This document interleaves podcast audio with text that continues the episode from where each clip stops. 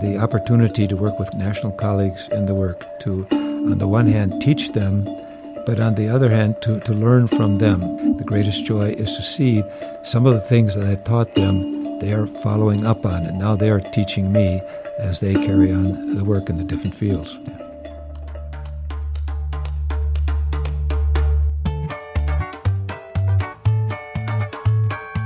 Welcome to the Essentially Translatable podcast brought to you by Lutheran Bible Translators. I'm Rich Rudowski. And I'm Emily Wilson. And uh, we have the chance here as we continue this year to celebrate the 500th anniversary of Luther's translation of the New Testament to talk to a huge Bible translation scholar, Dr. Ernst Wendland, who uh, has been a missionary for 50 years mm. in Zambia, worked as a seminary professor, and started a Bible translation center in Zambia and worked in a lot of different Zambian languages.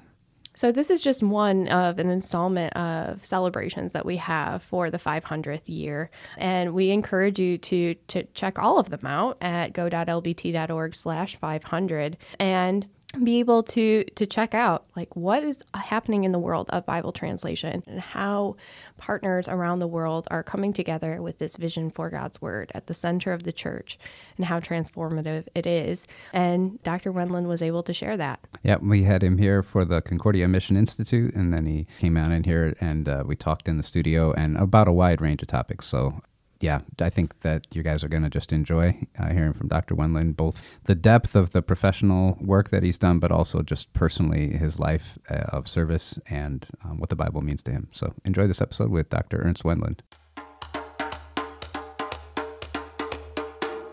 So we are in the podcast studio today with Ernst Wendland, and great to have you with us today. Thank you. Before we get started here, I'd like to learn a little bit about your background. Uh, how'd you get involved in Bible translation ministry? What brought you to Africa in the first place?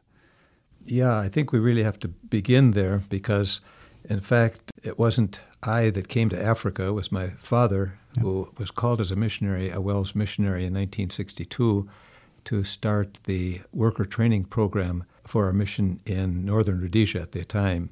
So he brought the family along. That's husband, wife, and six children. So that was my first introduction to Africa. And then later on, I went to school for two years in Zambia, northern Rhodesia, and then returned, did my college work at Northwestern College. And I was sort of wondering, I wanted to get into Bible translation in some way. I had some contact, as I mentioned this morning, with LBT. But then there was an emergency call at the Lutheran Seminary where my, my father had started uh, they needed somebody to help teach out at the Lutheran Bible Institute. So I was on an emergency call then in 1968, and that sort of got me started at, the, at in the teaching program. My call was extended, or actually made permanent then, established if you want, in 1971 when, after I got involved in translating church literature. So I was then called as the language coordinator for publications in 71 and that, as far as my church work goes, uh, was how I got started in Africa. I might just add when, when we talk about what brought me to Africa, I think I wanted to add one comment on that. And how did I stay in Africa? What kept yeah. me in Africa? Sure. And I just wanted, since we were talking about relationships this morning, it was a wonderfully supportive wife and family that, mm-hmm. uh, you know, when you last for 50 years, you've got to have more uh, than just um, longevity and uh, desire. You have to have that support, and I really appreciated that that I had through the years. Yeah, that's wonderful. By the way, do you remember your dad's church before he took the call? It was St. Matthew's, St. Matthew's Harbor. Yeah, so that's where I went to church when I was a kid too. Is that right? And and wow. uh, your dad was still a hero. But I mean, I didn't. Yeah, I started going to church there in 1982 and was confirmed there in 1987. But yes, it was still like everybody still talked very fondly of uh, your dad. So yeah, I was just curious. He how, enjoyed the ministry there. Yeah. He enjoyed life there in Benton Harbor. Quite a place. But yeah, so that's where I'm born and raised oh, as well. So wonderful. Yeah. Anyways, so uh, you were you started there at the seminary, and you had had some contact with LBT, so you had some interest in language and so forth. So, how did you learn the Chichewa language? Is that part of your call there, or something you were already doing well, while you were living there before? I, I, realized that to get involved in translation, I would have to learn one of the major Bantu languages, and Chewa. That's how it is known in in Malawi. It's the national language of Malawi, Chichewa. It is known as Chinyanja in Zambia. Mm-hmm. So I started with lessons that were taught by a missionary, he went through the Peace Corps course and did all sorts of drills and that. So that got me started. But one of my main helps was the students at our seminary. Since Nyanja was sort of the lingua franca of, of Lusaka, the city there is actually the capital of Zambia. Mm-hmm. The students all spoke it, and I would try to identify those who came from Malawi and sit with them. Try to get with uh, sit down with one of them an hour a day or so, and just try to do conversation. So that was an important way to get from the book uh, into actually using the language. And then I think one of the things that helped me a lot was I listened to radio programs, and not only listened, I recorded them, especially drama, Christian, uh, not Christian drama, but secular drama mm-hmm. stories, and that's really what got in, uh, got me into my dissertation work. And then I, I, did some field work out in the Eastern Province collecting folk tales. So that's basically how I tried to learn. It was a uh, you never uh, really say you learned the language. You're always learning the language, and yeah. I continue to try to dialogue with students when I teach them. So, how were you trained for the Bible translation ministry? Then, of course, the language learning skill is a is a great asset, and number of informal ways you can learn on the job. If there are other ways that you trained formally and informally? Well, as it so happened, I learned about Gene Nida, of course, when I was re- doing reading and Bible translation. Mm-hmm and he happened to be offering a UBS translation workshop in Kampala, Uganda, in 1969. I, I, wasn't a UBS staff member or anything, but I wrote and asked if, if I could attend, if I paid all, all my fees and everything. I was accepted there, so I t- took a three week course there, and that uh, introduced me to Gene Nida, mm. who was at the time bringing out uh, TAPA, the theory and practice of translation. So that got me in on the ground floor with dynamic equivalence translation. Then later on in 1971, I took a three month SIL course in uh, the United Kingdom, Horsley's Green, and that was very helpful because the instructors there were Katie Barnwell and uh, the Callows, John and Kathleen Callow. Mm-hmm. They had guest lectures. Ken Pike was in, Longacre, Grimes. It was just a constellation year of all the greats of SIL yeah, wow. came in that summer. Yeah. And so I was introduced in that way. Then they encouraged me, actually, Gene did, to do my doctoral work. And I asked him, where, should I, what would you advise? He advised not to go into biblical languages. I already had uh, undergraduate work in that. But he said, if you're going to do translation work in Afri- Africa, there's one place that I recommend, and that was at University of Wisconsin which offered an, uh, the Department of African Languages and Literature. He said, yeah. "Get a doctorate there. Wow. That'll really help you." And uh, Phil Noss was was there, and he was my advisor. So that was a, a great help. I was there for 74 to 79, working on the doctorate there. All right. So then you uh, worked as a United Bible Society's translation consultant. We've talked on our podcast before about translation consultancy, but maybe just really briefly describe what a translation consultant does? Well, a, a UBS translation consultant was responsible for managing the translation program on the ground in the different parts of Africa. Uh, Jacob Loewen was my predecessor. He was there from 70, 71 to 74. Okay. And uh, I sort of served as his TA, and we'd visit different projects, encourage him. Some project we'd be starting. At the particular time, we were producing dynamic equivalence translations. Mm and so that's uh, and so it's a manage training training translators reviewers and so forth just all general all around management work that you do to keep these projects going and to ensure quality control. Okay. And so yeah what i guess geographic area or how many projects did you do? What did that look like in terms of your assignment and the scope of it? Okay. Well when i took over from jake at first as an honorary uh, I did my work, I should mention, uh, pro bono. That is, I wasn't getting two salaries. I sort of uh, put it together with my teaching work, and okay. WELS allowed me to do that. Hmm. So I established the Lusaka Translation Center on the campus of the school. They gave me a, a room there. And we worked on about a dozen full Bible revisions and new translations over the years. So um, I had a uh, man- manuscript examiner and a keyboarder there okay. in the office. All right. And so this was then uh, done, as you're saying, in conjunction with your work, your primary, if you will, I guess, work as an instructor at Lusaka Lutheran Seminary. How did that all fit together? Yeah, it was a sort of challenge at times uh, to try to balance the, all the balls in the Yeah. different jobs that, uh, that I had to do there. But it was actually mutually beneficial because the seminary students that I had often could help me in checking a different transla- tra- translation of a different language, uh, say Tonga as opposed to Nyanja. So they helped me in that way. And uh, when I would work with Bible translation teams, then I'd be working with different students at different levels, and they helped me to become a better teacher, I think. So I think that the, that the two types of uh, work uh, really complement one another, another, if you want to put it that way. Yeah, definitely. So it is a great situation if the church has the idea of Bible ministry and the importance of Bible translation as a key component of what they're doing at some point, educational and even, you know, in my world now as a Bible translation organization administrator, I mean that's what we're we're striving for is to to have the church have Bible translation and scripture engagement as a central part of mission. So it's a it's pretty unique that you know for decades that's in in some small sense what you were doing.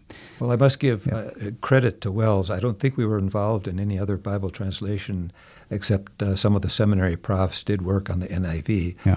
But to be actually involved in on the ground Bible translation work, that they allowed me to do that, Yeah. uh, uh, was a credit to them.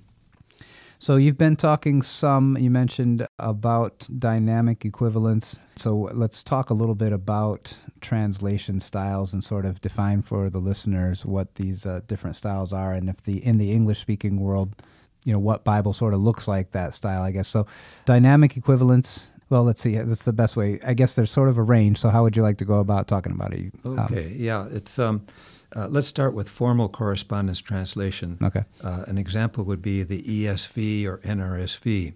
This is a translation type that seeks to reproduce in the target language as many lexical and grammatical forms of the biblical text as possible. It aims to give the reader a picture of the recorded linguistic features of the Old Testament or New Testament, Okay. sometimes called literal translation. hmm A functional equivalence version, then, also earlier called dynamic equivalence, uh, is a, exemplified by the GNB Good News Bible or the New Living Translation. This is a translation that seeks to convey the semantic content as well as some of dynamic impact and appeal of the biblical text. Now, to do this, often the original lexical and grammatical forms of the biblical text have to be changed in order to accomplish this, to communicate the main functions of the biblical text, whether to give information, to express the feelings of the speaker, or to affect the, the audience in a natural way. This is sometimes also called a meaning based ver- uh, version. Then we might have what I term medial equivalence, what we have in the NIV, New International Version, a translation that varies between formal correspondence and functional equivalence, sometimes retaining the original forms where they are deemed important, but more often changing those forms that are considered too difficult or unclear if rendered literally. Then uh, there's a fourth type called, I call it uh, a paraphrase. Okay. Uh, this is a translation that seeks to be very meaningful, colloquial, and up to date in the in the target language, in English or whatever.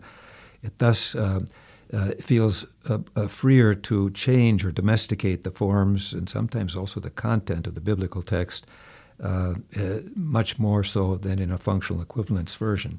For example, an example would be the voice translation, where Yahweh of the Old Testament is translated as the eternal Okay. and the word referring to Christ is translated as the voice. Another example of a paraphrase would be la- the, the psalm songs that my students prepare when they uh, do a version of the text that they do a, an exegesis of Mhm. and then prepare as a song. Again, I'm going to go off our script a little bit, but of those types of translation, the formal equivalence, dynamic equivalence, without you know getting too far into it, sometimes there are folks that really say you know it has to be one or the other, or one is better than the other. Like, how would you you know if, if somebody comes to you and says you know what's the right translation or what's a good translation to use? How do you answer that question? It's a pretty popular question. and- Yeah, this is one of the things that Gene Nida taught taught me, and it, it comes out in, in theory and practice of translation. How to determine the right translation? I can't do that as a cult- the consultant. It depends for whom is the translation intended, Okay. and you have to involve the target audience and get them involved. What type of translation do they want, and what can best serve the community? Uh, I inherited uh, two types of versions in some cases a very literal early missionary version, and then a later dynamic equivalence version. And sometimes I had to prepare a new version. It was too dynamic, and sometimes uh, you had to go for a, a, a, toning down of some of the colloquial expressions uh, and terminology to keep the current readership and churches happy. Right. Okay. Yeah, that makes sense. You have written suggesting that Bible translation be conducted using literary function equivalent style translating or lifestyle translating. So, what does that mean? Okay, that's a, a long. It's really not a new translation type. It's okay. an expanded uh, version of the functional equivalence type of translation mm. that aims to reproduce the functions of the biblical text using the closest literary or, or oratorical forms of the target language. So that's the, the key difference. Um, the premise is that the Bible is a literary collection of books, it's not just a, a theological treatise. And we want to, to use the full resources of the receptor languages as, as much as we can to reproduce the impact and appeal, the rhetoric and the artistry of the biblical text to the extent that we can in a modern translation, emphasizing the orality of the text. The text, especially in Old Testament poetry, where we like the Psalms, we'd like to reproduce that in a more uh, dynamic, if you will, form that can be even uh, sung uh, if possible. Okay. Let me ask first in the English speaking world with all the different translations, is there a Bible translation that manifests this approach in English? Uh, there's no full Bible translation uh, okay. uh, that, that does this. And why? because it takes extra time to produce a yeah. life translation, and you have to have the translators with the gift. They have to be really poets or orators in their mother tongue to do that. Mm. There is uh, several versions. Uh, Brenda Boerger of SIL has produced the poet, poetic oracle English translation of the Psalter. That okay. is a what I would call a life version. Also, Timothy Wilt, a former UBS translation consultant, has uh, published a number of books. For example, he calls it Pigeon, reference to Jonah hmm. uh, in the Old Testament. So he has done a number. There's several others. One, I forgot the name of the, the person who's done the Proverbs in a dynamic. So it's individual books, yeah. mainly Old Testament, mainly poetic. Okay, sure. You mentioned that you can't really determine what's the best translation. The audience for whom it's intended has to do that. So, in your experience, how do you go about finding that out?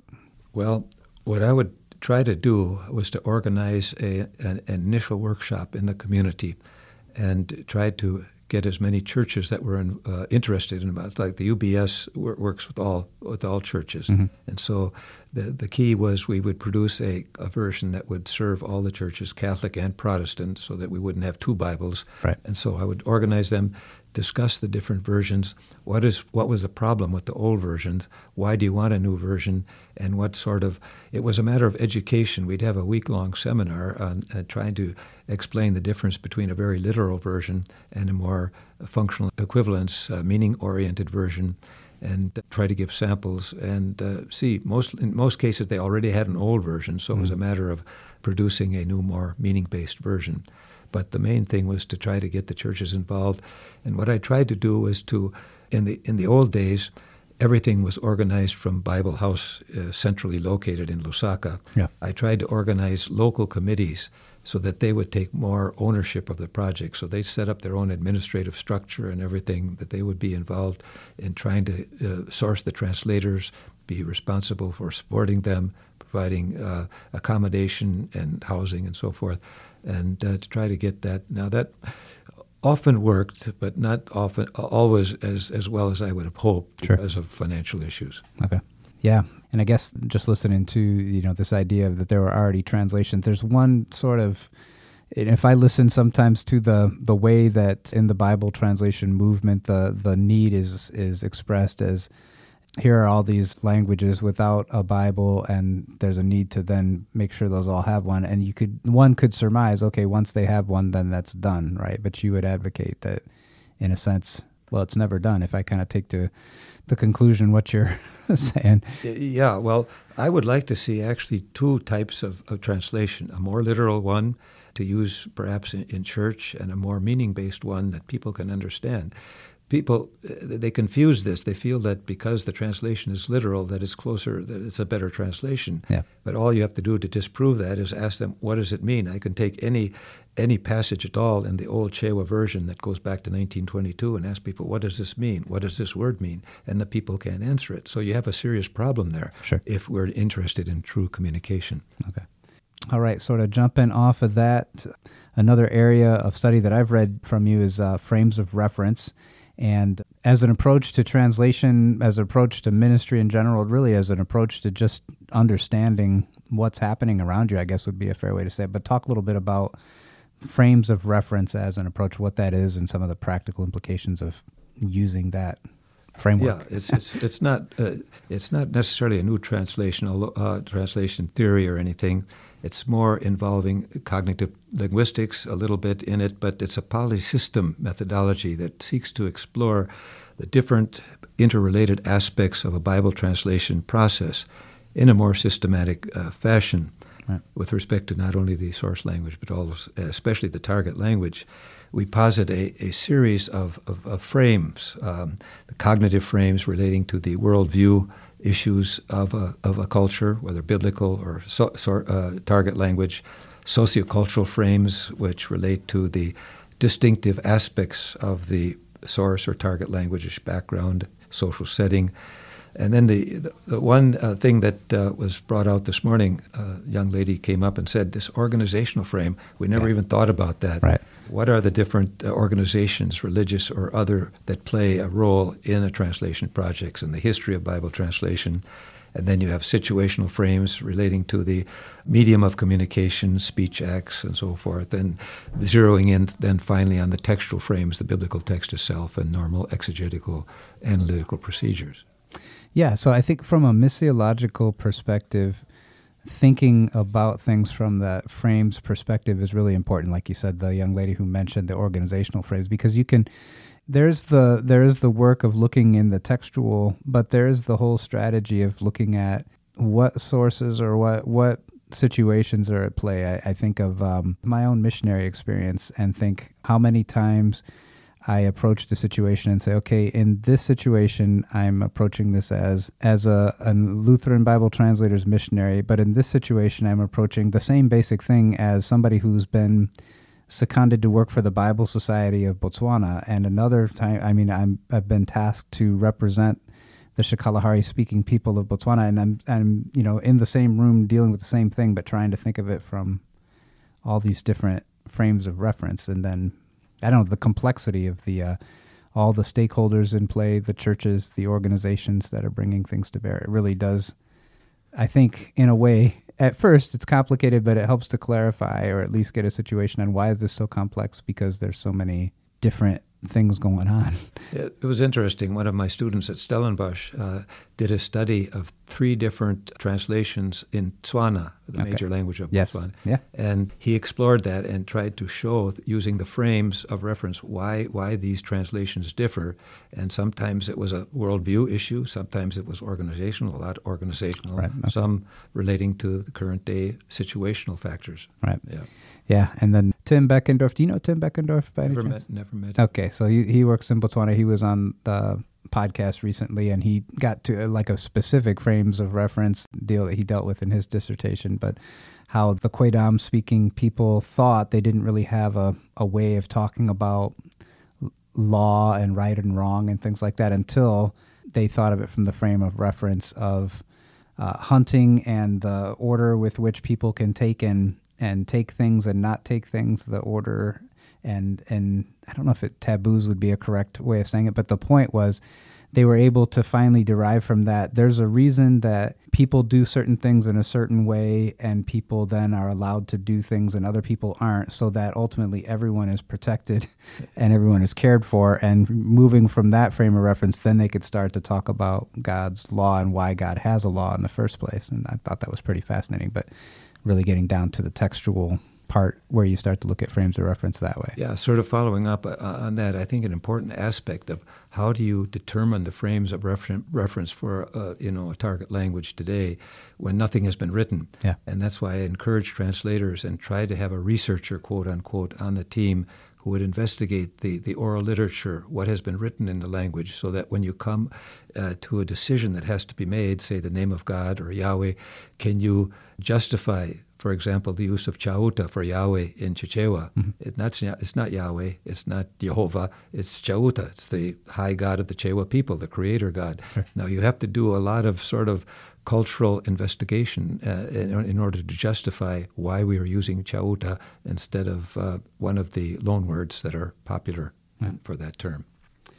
You mentioned, you know, 50 years in Zambia. So talk a little bit about how you have seen the church uh, grow or change over the course of that time in Zambia. Yeah, well, it's interesting. Uh, a factor. The, the, the Lutheran Church of Central Africa, LCCA, is consist, consists of two synods, the Malawi Synod and Zambia Synod. They, uh, they have grown since the 1960s very rapidly, approaching probably some 50,000 members mm. By the turn of the century. But since that time, the, the growth has uh, leveled off. Uh, I think in competition to what we are talking about this morning, the uh, pressure from sort of the health and wealth uh, uh, Pentecostal type of ministries, and so that uh, uh, the growth has leveled off, and it has been, has been a challenge again as we the missionaries turned over the support of pastors to the national churches. So there is a challenge for adequate pastoral support. Yeah. But on the other hand, in at the teaching uh, level in both the LBI Lutheran Bible Institute in Malawi and the seminary in Zambia, uh, they're mainly uh, the, all the teachers, not all the teachers, but most of the teachers are mother tongue speakers. Yeah, I tell you what, I, I, haven't been to Malawi, but I've been to Zambia a few times and in several places there. And the one thing I can say about the LCCA pastors is every time I've attended a church and and uh, heard preaching and teaching, those are solid, well trained men that are are uh, they they know their stuff and they know how to communicate it winsomely and, and well, and they care for people, and that's uh, very impressive. It's been a privilege to work with these men. I can say that. So you know you've worked uh, as a seminary instructor and and a bible translator then for for decades written voluminously about different ways of approaching the work and encouraging others and deep you know scholarship and so forth but what does access to the bible mean for you personally when you know at the end of the day you and your bible what does that mean for you why is that important to you well the access access to scripture uh, as a, a student of scripture makes, on the one hand, the Greek and Hebrew uh, available to me, then the, the mother tongue, of course, English, but then through the different uh, languages that I have worked with, the Bantu languages, they've offered me diverse perspectives, I think, on, on the Word of God that I would not have had otherwise. And so I, I, thank the Lord for that opportunity, things that I had never would have seen if I had looked at the biblical text only in English in my mother tongue. But being able to look at the source languages and especially in the different target languages that, that I worked with over the years. That has been a real blessing, challenging on the one hand, but also made the scripture study fresh and interesting and inspiring for me th- uh, through the days. Uh, and you, one never gets tired then of engaging with God's Word when you can learn new lessons every time and look at the different perspectives that the different versions uh, make possible. Yeah. So, um, what brings you joy in, in your work? I think over the years, uh, the greatest thing has been uh, the uh, the opportunity to work with colleagues, national colleagues in the work, to on the one hand teach them, but on the other hand to, to learn from them. I think every teacher has to be a, a learner, and I've, I've learned so much from my seminary students and from my uh, translation colleagues and the translators in the field. And as far as my translation staff goes, and also teaching staff, the greatest joy is to see some of the things that I've taught them, they are following up on, and now they are teaching me as they carry on the work in the different fields. Yeah. So this is a question I ask on the podcast to almost every guest because I find that there's just fascinating answers. So, what do you think the Western Christian Church can learn from the folks that you've been working with all these years? This, you know, you name it. Okay, it's it's a question. Uh, it's sort of hard to answer because I've been working uh, with the African church uh, all my life, and there's might be a danger of me making a sur- superficial uh, comparison with the, the U.S. church or, or Western church. Sure. But I think the greatest thing that I've learned over the years is how the African church has been so open in welcoming me, a, a Westerner, to work among and with them so many, so many years, and to teach me so many things. On the other hand, how how if we turned the tables uh, and, and the scenario, how welcoming would uh, Westerners be to have an African uh, teacher and evangelist be working among them? Mm-hmm. I think that's a lesson in interpersonal, interracial uh, dynamics that the African church can can teach uh, Westerners. How open they were to me, but would the same thing be true if one of them tried to work in the United States, which is uh, in some areas becoming very non-Christian? Yeah, that is an excellent question. I actually had a journal article I read where the, the Roman Catholic Church in the United States, due to priest shortage, has put in urban areas uh, priests from Nigeria and dealing with the same it's exact. happened in Europe dynamic. too. In yeah. England, I, have heard that. It's fascinating. Yeah. yeah, yeah, that's a it's a great question. How can our listeners be praying for you and your family? I know this is a, an important time for you right now. So how can we how can we pray for you? Well, I think uh, uh, Margie, my dear wife of 51 years, and I, I guess, would appreciate your prayers as we begin this uh, transition and reentry into American life. It's going to be rather strange uh, and unsettling for us, I think, as we see uh, how different the United States is from what, when we grow up, uh, grew up in, uh, there and left the States in the 60s. She mm-hmm. came to Zambia as a nurse in 69. Wow. And so uh, we've never owned a home in the United States, and so that might be a bit of a challenge nowadays. But uh, I think I would also welcome uh, the prayers of listeners as I uh, try to continue my uh, teaching and translation ministry, working through schools like SATS, uh, South African Theological Seminary, working with doctoral students who want to work in Bible translation and need an, advisor and an encourager along the way. We, we all would appreciate prayers to that end. Sure. Sounds great. Well, we are really thrilled that uh, you were with us here at Concordia Mission Institute, and thank you for being on the podcast today too and sharing uh, your perspective. It was great to talking with you today. I appreciate the opportunity. A wonderful mission experience that I've had these few days. Thank you.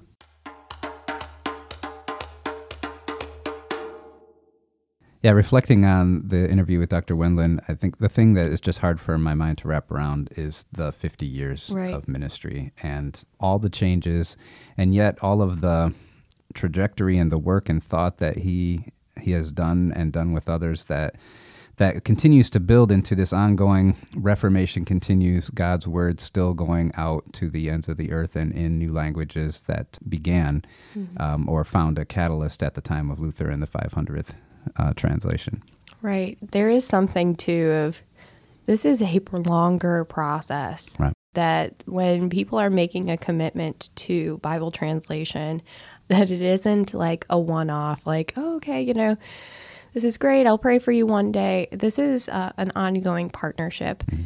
And when we call people into it as prayer partners, as financial supporters, as advocates for Bible translation, that people like Dr. Wendland are dedicating their lives right. to to be able to serve with the the goal of God's word as the foundation for people to be able to have church and to grow and how powerful that is and transformative that is for the community. Yeah, and really he was a pioneer, if you will, in this idea of the integral nature of, you know, I'm here as a seminary instructor for a mm-hmm. church, but Bible translation really has to be integral to that as well. And for the the Wisconsin Synod to give that latitude for him to engage in both that seminary instructing and that Bible translation work. Again, um, that's the kind of stuff that Bible translation movement stuff is really exploring now is how to be more integral in the church. And you know, 50 years ago, they're already doing that there. Mm-hmm. And uh, Zambia is a um, a great example of of how that uh, has worked out and the uh, some of the the innovation and the different styles of translation, which are not an end to themselves, but really, if you will, it's sort of a laboratory in looking at how to really work with the church and and land on what the church really needs after mm-hmm. several different approaches and articulations to land there. And that, and anyways, it's uh, uh, I'm not sure how much that comes out in the interview, but all of the, the different styles and things we talked about and all these historical connections, they work themselves out practically in Zambia. And I, I do know uh, when I'm talking with Dr. Wendland before. He didn't really want to get into like all of the the accolades that are personal accomplishments mm-hmm. because for him it was, wasn't about that. It's about God's word in the hands of people. Mm-hmm. And again, we want to encourage you if you're feeling uh, pressed upon you that you are wanting to join the Bible translation movement as a prayer or financial supporter, as an advocate today's your day. You know, we're celebrating the 500th anniversary and of Martin Luther's New Testament into the vernacular German, and you know, it's there's no better time to be able to celebrate uh, God's word in the hands of His people. So, join us at go.lbt.org/slash/500 to uh, find out how you can join the Bible translation movement and celebrate Martin Luther's 500th anniversary of the German New Testament. Thank you for listening to the Essentially Translatable podcast brought to you by Lutheran Bible Translators. You can find past episodes of the podcast at lbt.org slash podcast or subscribe on Audible, Apple Podcasts, Spotify, or wherever you listen to podcasts. Follow Lutheran Bible Translators' social media channels on Facebook, Instagram, or Twitter, or go to lbt.org to find out how you can get involved in the Bible translation movement and put God's Word in their hands. The Essentially Translatable podcast is produced and edited by Andrew Olson. Our executive producer is Emily Wilson. Podcast artwork was designed by Caleb Rodewald and Sarah Rudowske. Music written and performed by Rob Veit. I'm Rich Rudowske. So long for now.